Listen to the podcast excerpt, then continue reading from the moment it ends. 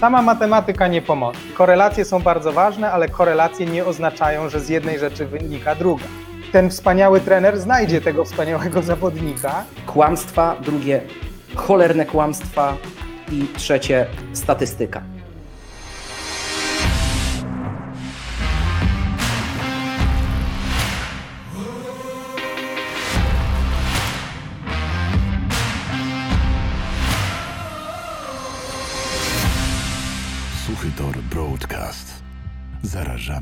Tylko pasją. E, Dzień dobry, dzień dobry. Witamy gości. Profesor Piotr Sołtan i tutaj się poprawię. Pracownik w katedrze metod matematycznych fizyki. Musisz mi wybaczyć, nie jestem zawodowcem, ale staram się. Jeszcze 4-7 lat i już nie będę się tutaj mylił. I bardzo serdecznie witamy Marcina Dorna, y, który jest trenerem piłki nożnej i trenerem, mm, specjalistą od treningu dzieci i młodzieży, ale mm, przede wszystkim prowadzi reprezentacje młodzieżowe piłki nożnej w Polskim Związku Piłki Nożnej, y, juniorskie. Z kadrą do lat 17 zajął trzecie miejsce na młodzieżowych Mistrzostwach Europy. Myślę, że to chyba jest największy sukces, ale pozazdrościć takiego sukcesu, bo dobrze wiemy, jak popularna jest piłka nożna, a dlatego, że jest popularna, to również wiemy, że są środki finansowe do tego, żeby ta piłka nożna się rozwijała.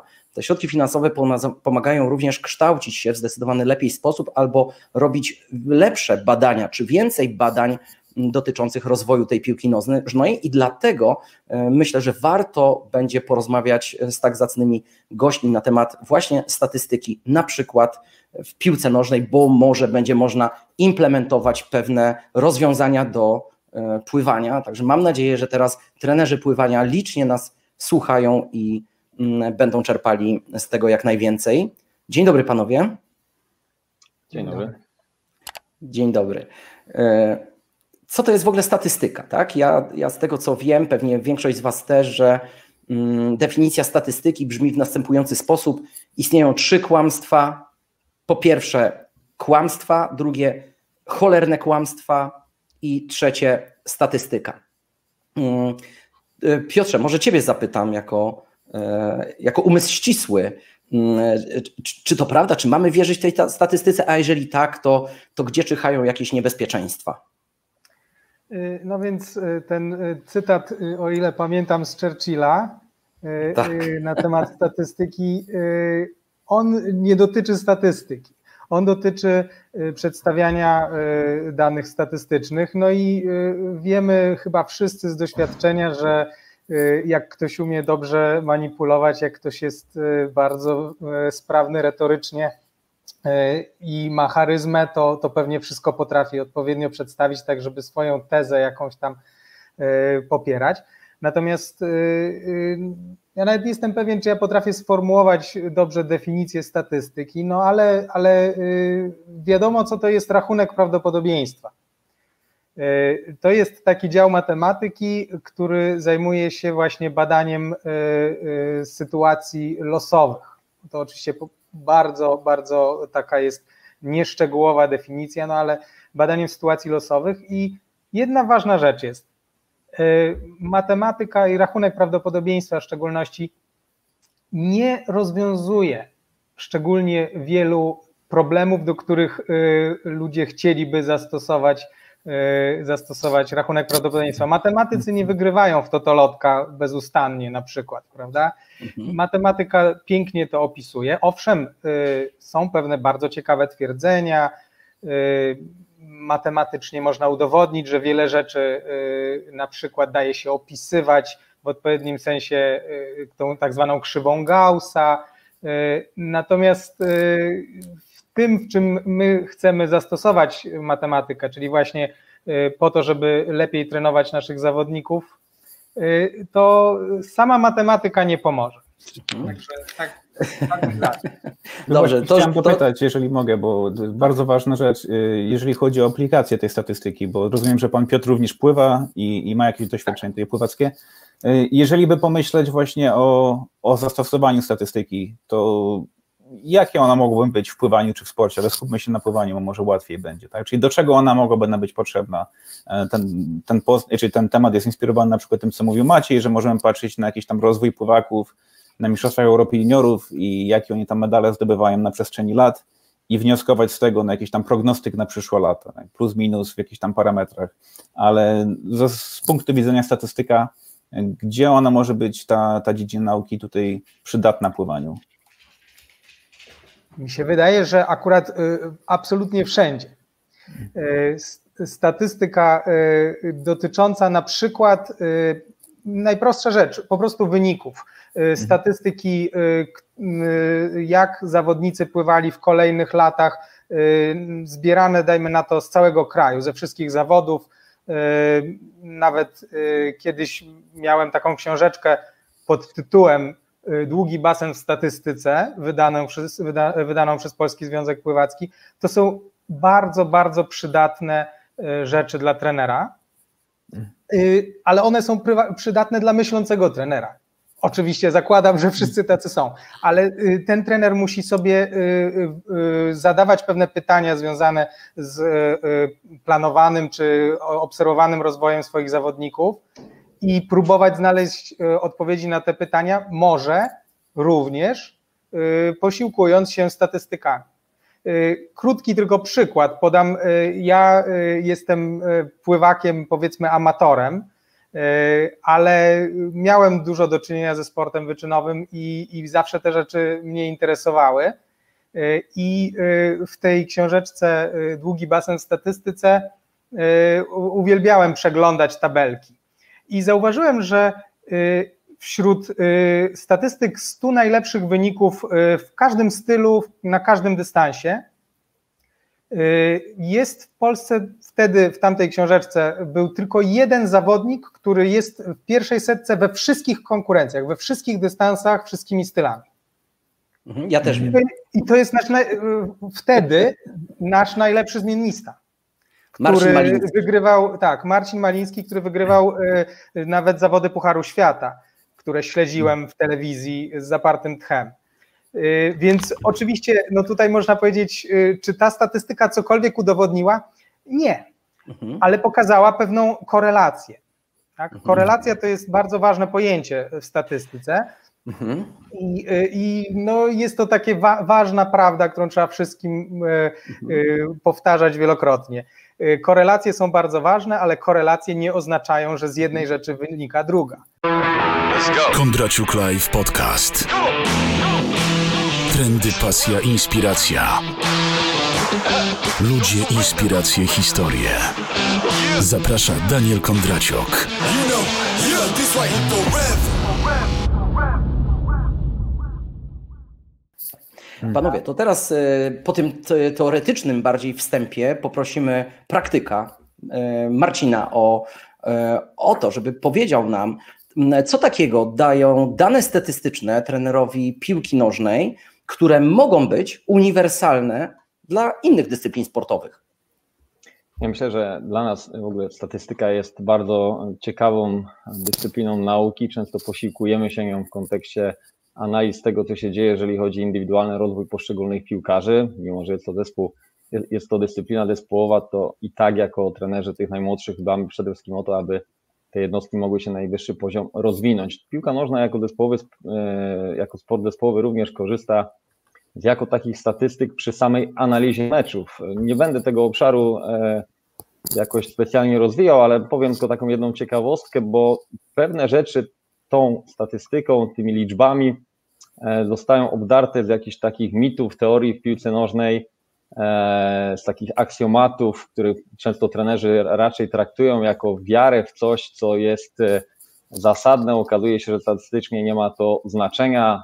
Ciekawy wywiad kiedyś czytałem o tym, że tylko kibice lidze angielskiej cieszą się z rzutu rożnego jak z bramki, ponieważ wszyscy liczą na to, że to dośrodkowanie z narożnika boiska zakończy się golem, okazuje się, że dwa rzuty rożne na 100 kończą się bramką, więc to jest absolutnie statystycznie dość mała szansa na to, żeby tą bramkę zdobyć, a wielu z nas, trenerów, e, analizuje tą sytuację jako niemal pewną do, do strzelania bramki albo znakomitą okazję, więc, więc to tak tytułem tylko jakiegoś wątku pobocznego, bo bardziej chciałbym się skoncentrować na, na tejże statystyce jako analizie, czy tych danych, którą analizujemy kontekście rozwoju poszczególnych zawodników. Ja od kilkunastu lat pracuję z młodzieżowymi i juniorskimi reprezentacjami Polski e, i mam przyjemność śledzić drogę zawodników na szczyt e, do pierwszej reprezentacji. Wiem, jak wiele z nich, tych dróg się rozpoczynało. Oczywiście ma kolosalne znaczenie to, jak wiele e, musi się rzeczy, rzeczy zbiec, żeby taki zawodnik miał szansę zafunkcjonować w pierwszej reprezentacji, ale z kilkunastu tysięcy chłopców trenujących w jednym roczniku dociera na ten szczyt kilku i naprawdę ta droga i taka analiza statystyczna poszczególnych sezonów, liczby rozegranych meczów, wieku, w którym ten zawodnik przenosił się do nowego miejsca ma dla nas kolosalne znaczenie, bo ta populacja zawodników w poszczególnych rocznikach jest spora, no i na przestrzeni lat są naprawdę bardzo ciekawe wnioski. No to właśnie, jeżeli mogę dopytać, czy wiadomo, czy, czy macie jakąś, jakiś mechanizm, jakąś ścieżkę, którą y, byliście w stanie zidentyfikować na podstawie tych danych? Czego dowiedzieliście się? Bo zbieracie te dane, domyślam się, już jakiś tam okres czasu. I Jasne. jakieś wnioski macie, tak? Czyli, czyli tak, jakie? Pierwsza, pierwsza taka, taki też e, konwenans, który funkcjonuje e, często w głowach w rozmowie z trenerami, to fakt, że na przykład tylko kilku zawodników z danego rocznika reprezentacji młodzieżowej, w Polskim Związku Piłki Nożnej prowadzimy reprezentację od under 15 do U21 włącznie, więc tych reprezentacji męskich jest sporo, oczywiście tak samo kobiecych i każdej innej rodzaju piłki nożnej, więc beach soccera, futsalu i tak dalej, i tak dalej, ale skoncentruję się na reprezentacjach męskich tylko kilku, a więc dwóch, trzech zawodników dociera na ten najwyższy poziom profesjonalny do pierwszej reprezentacji narodowej. Są wyjątkowe roczniki, w których tych zawodników jest więcej, ale na przykład niedawno był taki rocznik 93, gdzie dopiero zawodnik w wieku 25 e, lat grał w reprezentacji jako pierwszy z danego rocznika, więc teoretycznie e, z kilkunastu tysięcy chłopców trenujących w jednym roczniku, a kilkuset, prawie 200 tysięcy chłopców, e, którzy mogą tą dyscyplinę podjąć, bo tyle jest w jednym roczniku, żaden nie dotarł na poziom pierwszej reprezentacji. I okazuje się, że rzeczywiście ta statystyka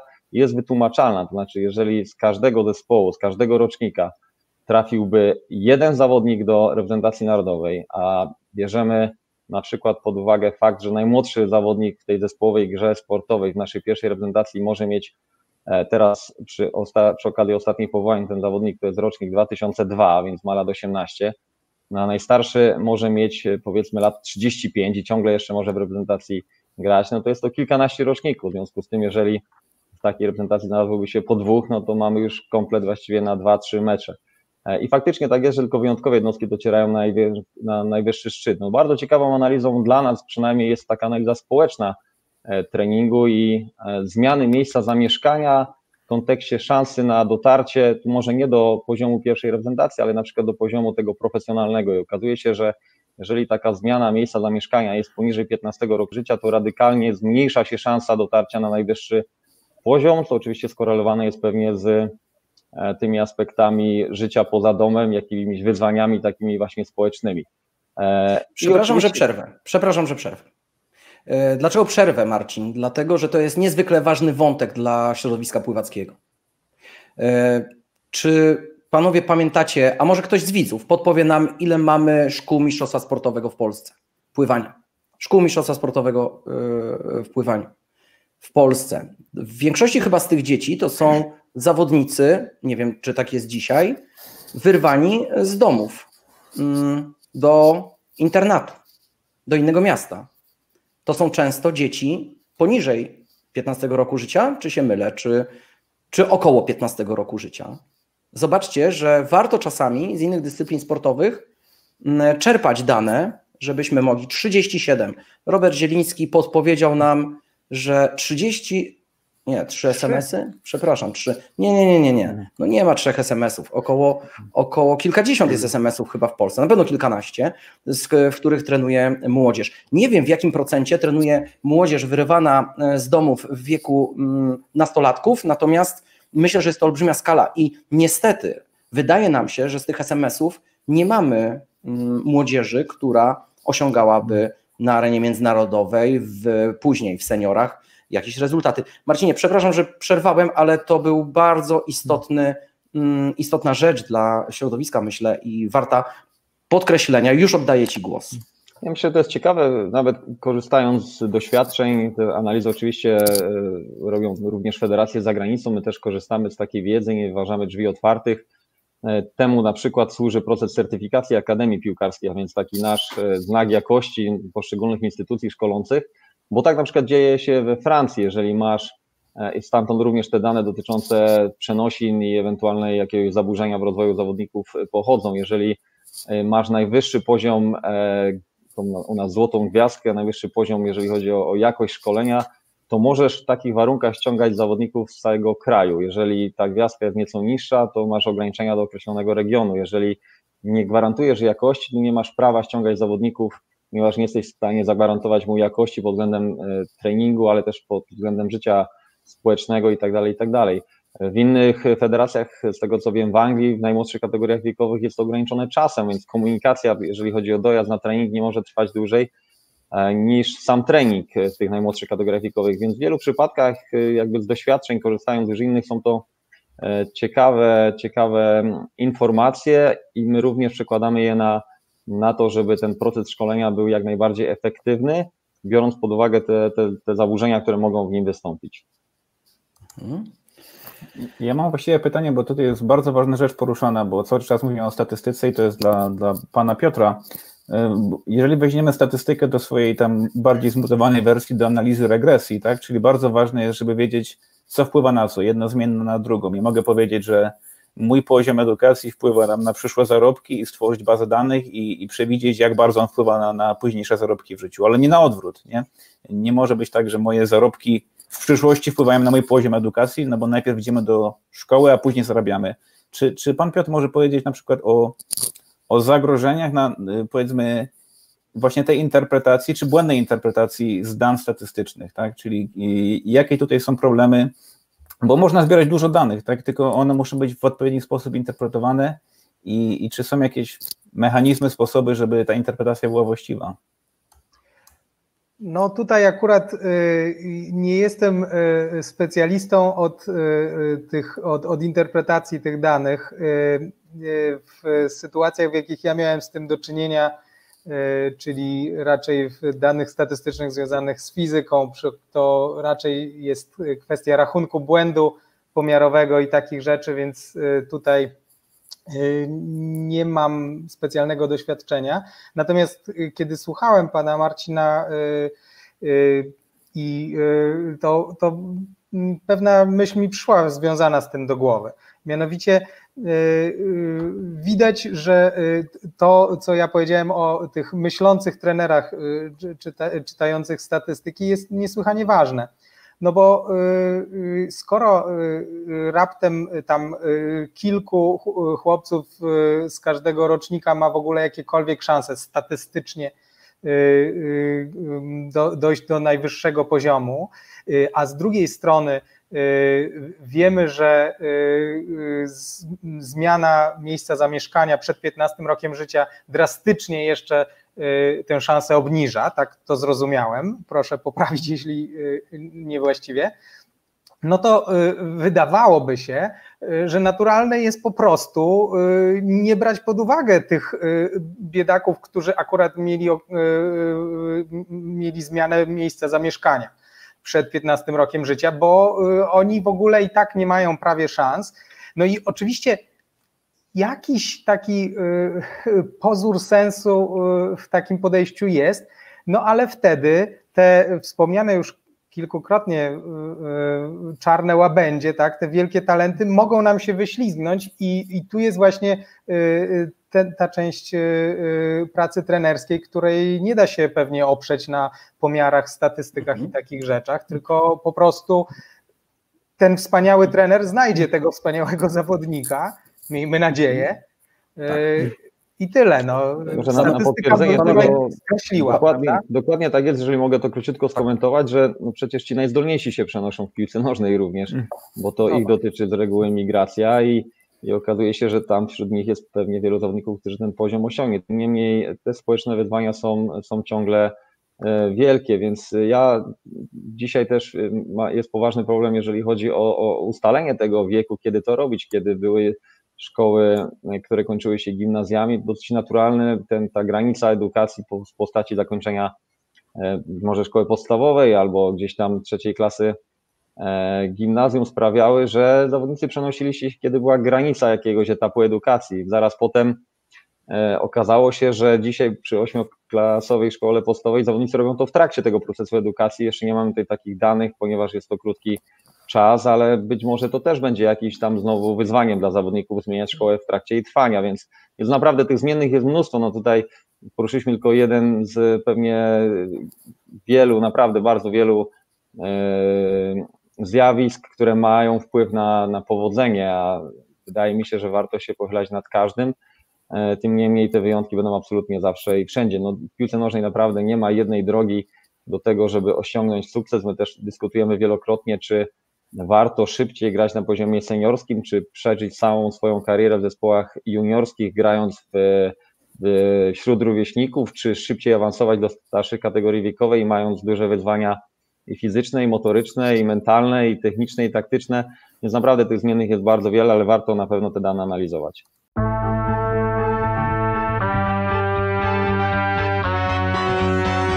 Ciągle wracam myślami do Włochów. Kiedy to byłem ostatni raz? Raz? Przestraszyłam się, wiesz? Znowu się udało. Ale zyskałam wolność. Dziennik kwarantanny. Dzień 1300 któryś tam. Kwarantanna. Słuchaj w iTunes, Spotify i Spreaker. To może szybciutko jeszcze, żeby dokończyć y, ta kwestia y, analizy regresji, to żeby to powiedzieć tak językiem bardziej potocznym, no to jest kwestia, tak jak zresztą mm, zostało wspomniane, oszacowania, jaka będzie wartość oczekiwana jednej tam zmiennej losowej czy cechy w populacji na podstawie jakiejś innej. I no czasami to się w ogóle nie da, tak? Y, jak zmienne są y, y, zupełnie nieskorelowane i tak dalej. Pewne jest jedna droga do tego, która mi przyszła do głowy, mianowicie narzędzia komputerowe.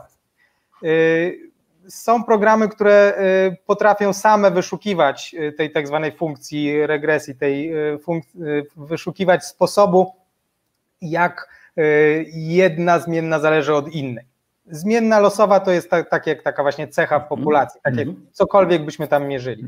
Więc jeżeli y, są y, zbierane y, dane, to można je po prostu wrzucić do jakiegoś mądrego programu i te programy naprawdę nie są wcale głupie. One nawet w tej chwili już się same uczą i potrafią bardzo dużo rzeczy zrobić. Także jakby sam trener pewnie no nie będzie się wgłębiał w zawiłości matematyczne, ale może bardzo dużo uzyskać z dobrych narzędzi, tak sądzę.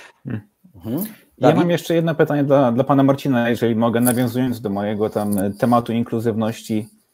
Polska, kraj prawie 40 milionów ludzi, każdy chłopak, czy co drugi chłopak gra w piłkę, na fundusze też nie możecie narzekać w piłce nożnej, w porównaniu do pływania w ogóle. Natomiast y, na sukcesy polskiej reprezentacji czekamy, czekamy dość długo i jestem ciekawy, jak to wygląda właśnie od środka z perspektywy trenera, który profesjonalnie się tym zajmuje. Ja nie, nie powiem teraz z głowy, ale na ostatnich Mistrzostwach Świata e, patrzyłem, taka jest moja interpretacja, na skład naszej kadry, która tam występowała i no nie chcę mówić, ale z głowy na pewno większość graczy grała za granicą. To jest oczywiste, nasi najlepsi gracze wyjeżdżają za granicę, potem się ich zbiera na reprezentację, ale mój argument jest taki, nie wiem, czy się trener z tym zgodzi. Y, nasz poziom ligi piłkarskiej jest za niski, żeby wybierać presję na zawodnikach, którzy wyjeżdżają za granicę, czyli odjąć tych zawodników, którzy występują za granicą. Jest to dość duży spadek talentu, tak? Czyli takim ewidentnym sposobem polepszenia stanu piłki nożnej byłoby podniesienie jakości polskiej ligi, co samo w sobie jest z jakiegoś powodu problematyczne. Z czym tutaj mamy problem, że, że w kraju, gdzie piłka jest popularna, dzieci chcą grać, są fundusze, poziom tej ligi nie jest taki, jak, y, jakiego byśmy sobie życzyli.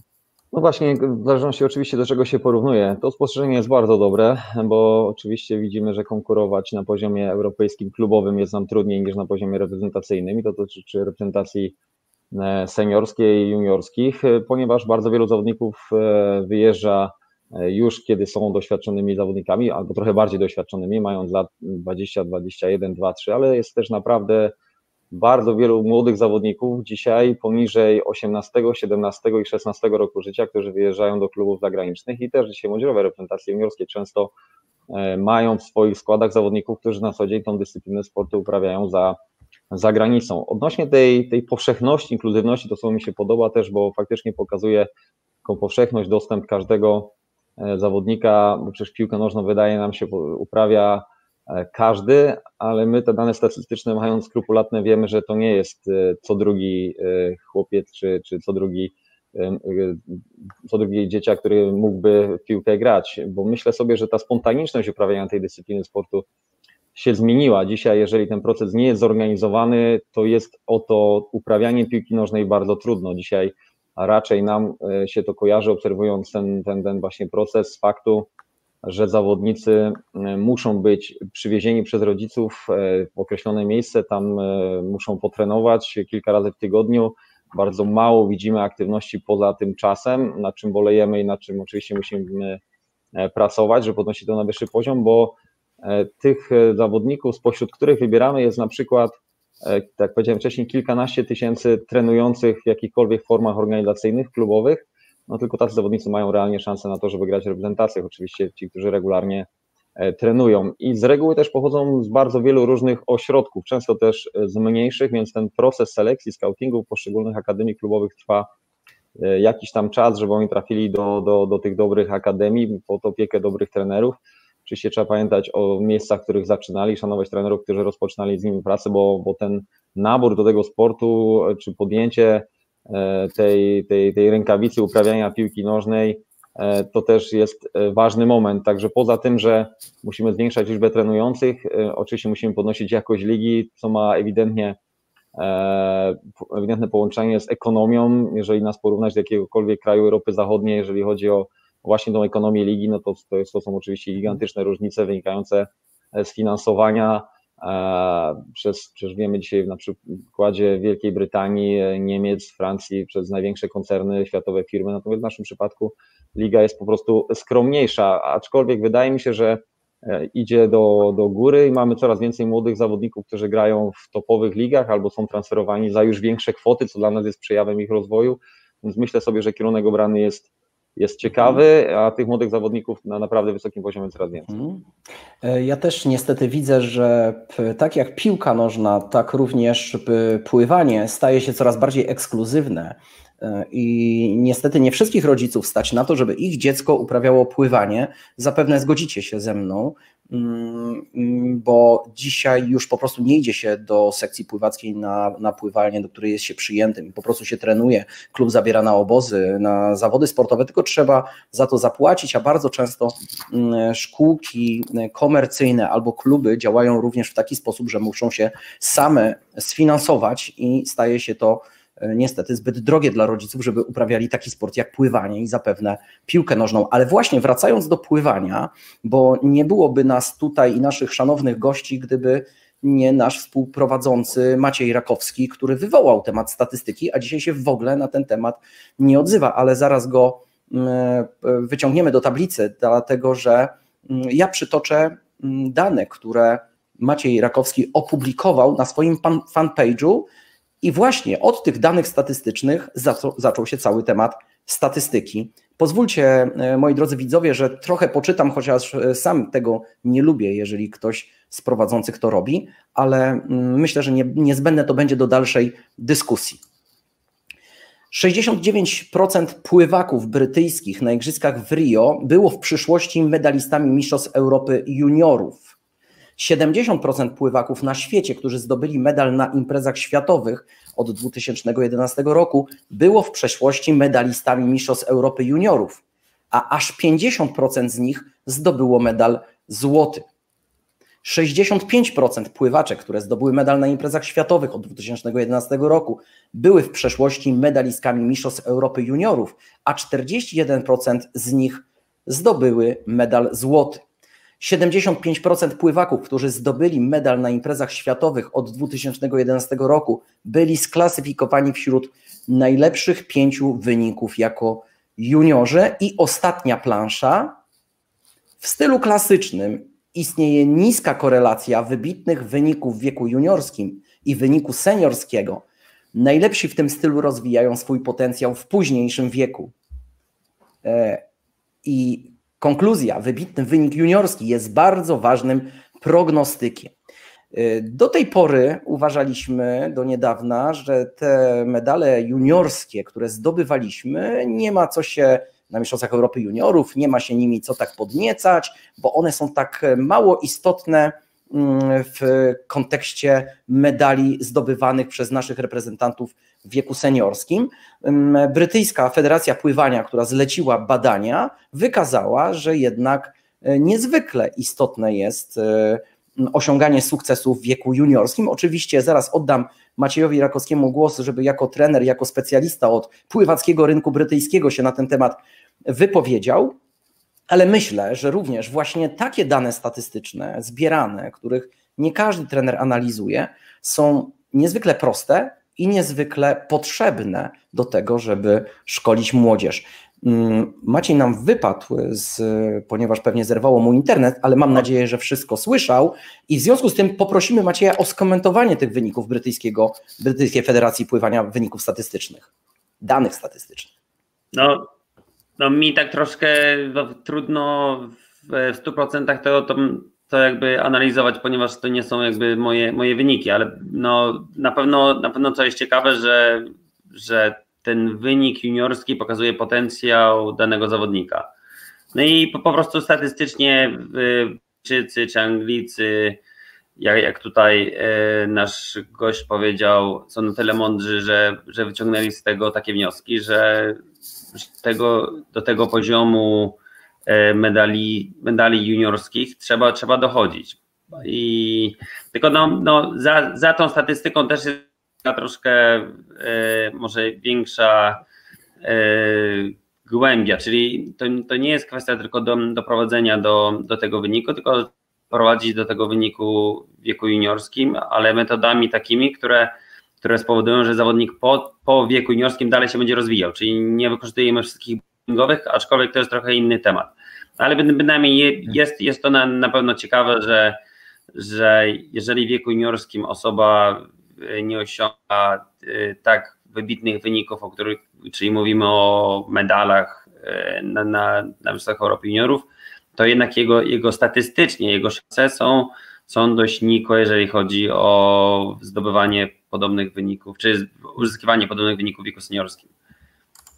Ja chciałem tutaj dodać, bo to, co macie mówi, jest bardzo interesujące i zwrócić tylko uwagę na, na asymetrię, z którą mamy do czynienia. I tak jest, proszę bardzo. I zwrócić uwagę tylko na asymetrię. Jaka była kiedyś krytyka pływania polskiego? Krytyka była taka, że na Mistrzostwach Europy juniorów idzie nam dobrze czy bardzo dobrze i nie idzie tych wyników przełożyć później na wynik seniorski. I ta krytyka była oparta na na pewnych założeniach, ale jednym z nich było to, że dochodzimy do tego sukcesu juniorskiego zbyt dużym kosztem, tak? Czyli później, jak trzeba być seniorem, no to już nie ma z czego dokładać do pieca. Teraz mamy to, co też Maciej pisał na swoim portalu, sytuację nie tylko odwrotną, że, że ten y, poziom juniorski nie jest taki dobry, on, on opada, więc i to nie jest tak, że to było jakoś tam planowane, to jest tak alarmujące, że za mało w ogóle uwagi to jest w Polskim Związku Pływackim czy w środowisku pływackim e, podkreślane, Natomiast mam tutaj pytanie do pana Marcina. Wszyscy życzymy sobie sukcesów polskiej reprezentacji. Mówiliśmy o polskiej lidze, ale z doświadczenia trenera właśnie na tym y, poziomie juniorskim, czy mamy okazję, szansę być optymistami na, na temat przyszłość piłki nożnej? Czy są y, na tam U, U15, 16, 17, 18 osoby, talenty, czy tam y, piłkarze, którzy, którzy już dzisiaj rokują nie tylko rokują, bo oni nie muszą tylko rokować, tylko powinni pokazywać przebłyski talentu międzynarodowego?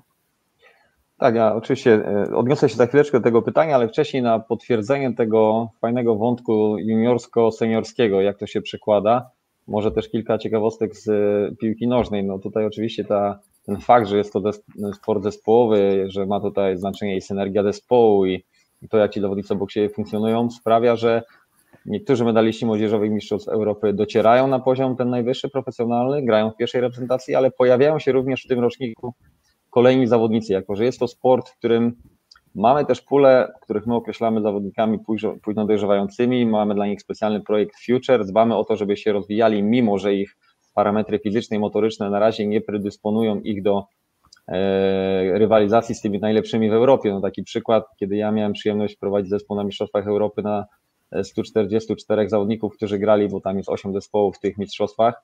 Ponad 30% chłopców to byli zawodnicy ze wszystkich zespołów, takich jak Hiszpania, Francja, Niemcy, między innymi my, to byli zawodnicy urodzeni w pierwszych trzech miesiącach roku. W związku z tym no, kolosalne znaczenie ma tutaj te kilka miesięcy życia i być może treningu niektórych z nich.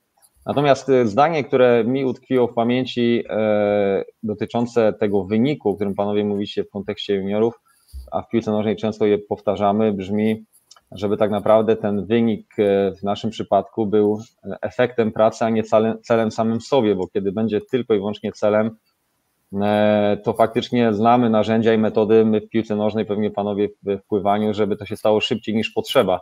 Jeden z trenerów, który taki, taki mój mentor, nie ukrywam, też powtarzał wielokrotnie, że to jest tak naprawdę nalewanie trening po kropelce wody do, do butelki. Jeżeli którymś w etapie tej wody nalejesz za dużo, to bardzo szybko się zapełni i nie będzie miejsca na nic innego.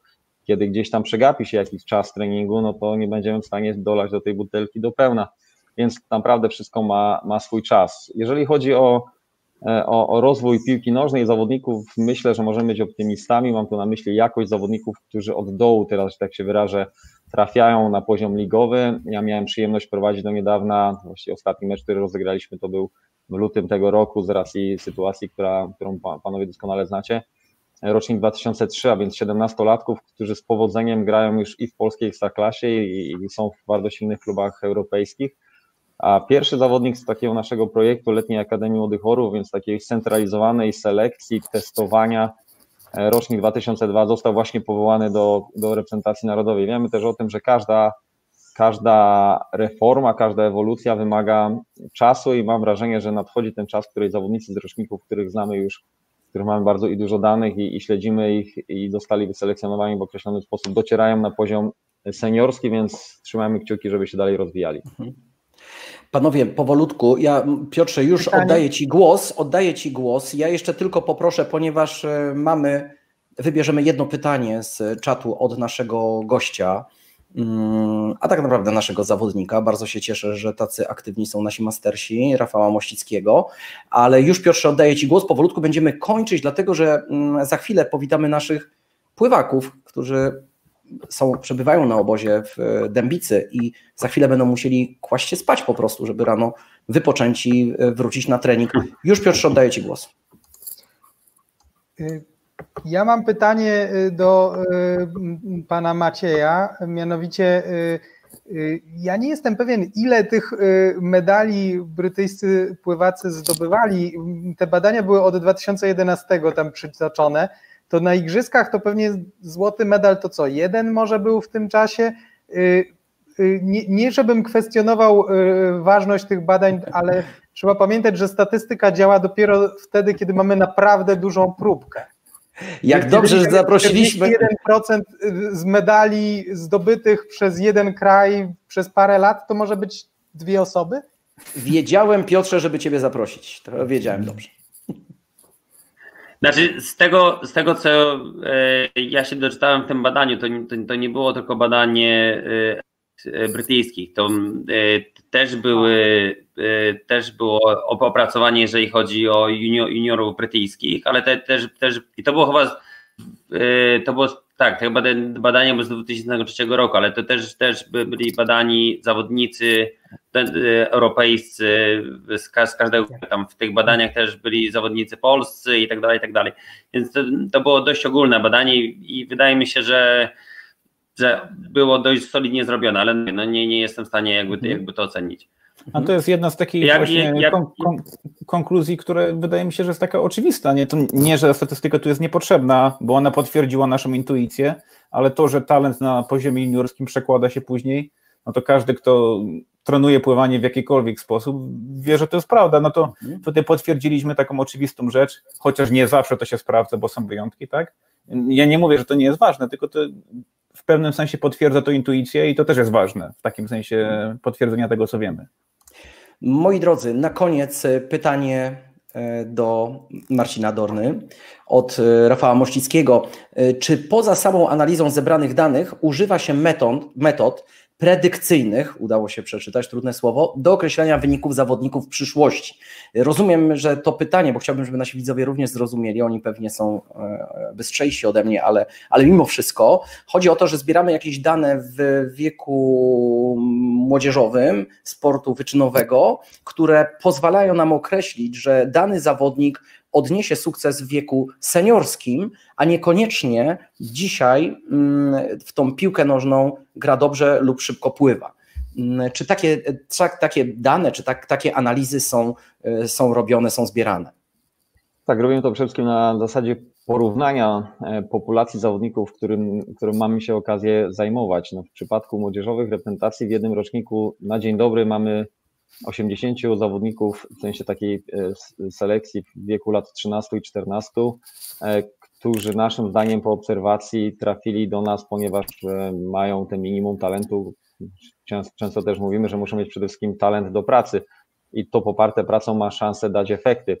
Tutaj nie wspomniałem o całej gamie testów sprawności ogólnej, specjalnej, pracy z panią psycholog, która również gdzieś tam dociera do tych pokładów, które wiemy, że są bardzo istotne, cały temat dotyczący rozumienia gry, których staramy się zdiagnozować, także sporo obszarów, które monitorujemy i oczywiście gdzieś tam porównawczo, mając y, gdzieś tam w przyszłości kontakt z kolejną grupą zawodników sobie wykorzystujemy, z tym, że no wiemy też o tym, że jest to tak niedefiniowalne często, jeżeli chodzi o, o drogę poszczególnych zawodników albo o fakt, że wielu z nich e, z tej takiej wstępnej selekcji dociera ten najwyższy poziom, na przykład ligowy, ale już do poziomu reprezentacyjnego tylko kilku, ale pojawiają się później jeszcze kolejni zawodnicy, których drogę też staramy się śledzić, tak naprawdę wskazać te mechanizmy, które trochę bardziej uprawdopodobniają ten, ten proces. Mam to na myśli migrację zawodników i określone mhm. kroki, które robią i ewentualny wyjazd zagraniczny i tak dalej, i tak dalej. Także oczywiście gdzieś tam te wnioski wpływają na, na, na proces y, organizacji tej selekcji i obserwacji zawodników w przyszłości.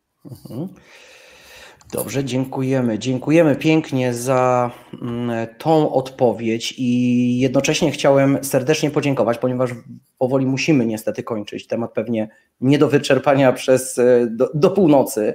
Mam nadzieję, że z Marcinem Dorną i z Piotrem Sołtanem jeszcze nieraz się zobaczymy w naszym pływackim studio mimo to, że tylko Piotr jest pływakiem, mam nadzieję Marcin, że ty trochę tam pływasz jako pływanie jako sport uzupełniający. Ostatnio widziałem piłkarzy na Warszawiance ze szkoły na Żoli Bożu sportowej, nie, z Czerwiankowskiej, którzy pływają krablem z głową nad wodą i pływa tych chłopców, chyba piłkarzy tam 40 na jednym torze, ale wszyscy mają głowę nad wodą. Sobie myślę, jacy to muszą być silni chłopcy, żeby dźwigać te 6 kg nad wodą e, i nie zanurzają tej głowy zupełnie do wody. Czy, czy piłkarze w ogóle pływają? Czy piłkarze jako sport uzupełniający e, wchodzą do wody i czy pływają? Tak, woda jest często wykorzystywana jako coś do treningu regeneracyjnego, natomiast nie zawsze w takiej formie pływania. Ja wspominam pływanie bardzo dobrze z Akademii Wychowania Fizycznego w Poznaniu, e, ale a i moje córki też przy okazji gdzieś tam e, pierwszych kroków e, dotykają tego sportu i cieszę się bardzo, że, że ten, ten sport, który ja traktuję jako bardzo ogólnousprawniający, może być przepustką do wszystkiego, co, co w przyszłości.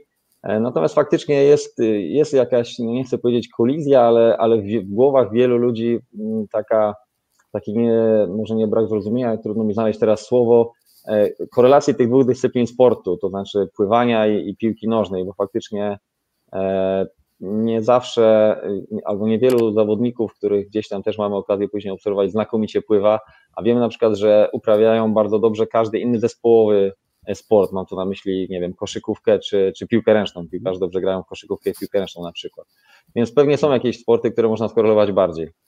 Mhm. Pewnie nasz wspólny znajomy, dzięki któremu zresztą Marcinie mogłem Ciebie poznać, Ryszard Szul, nie zalecałby piłkarzom za dużo pływania. Pewnie to pływanie mogłoby osłabić te mm, plejometryczne zdolności. Ale przepraszam, pojawił się kapitalny też podpis na dole. Dziękujemy za to przypomnienie. Jarek Jach, zawodnik, którego miałem przyjemność prowadzić w reprezentacji młodzieżowej, później jest zawodnikiem Crystal Palace, przeszedł jeszcze kilka innych klubów, jest po debiucie w pierwszej reprezentacji. Pływał e, w Dzierżoniowie, także Nie wykluczamy takich mhm. przypadków oczywiście.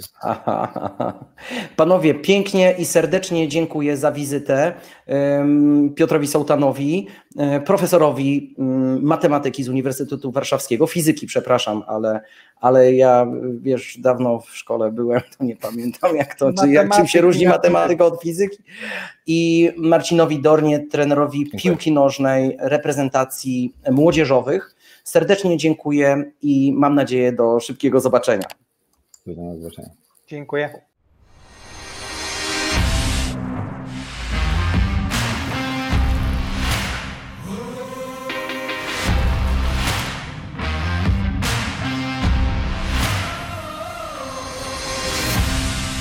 Suchy Tor Broadcast. Zarażamy tylko pasją.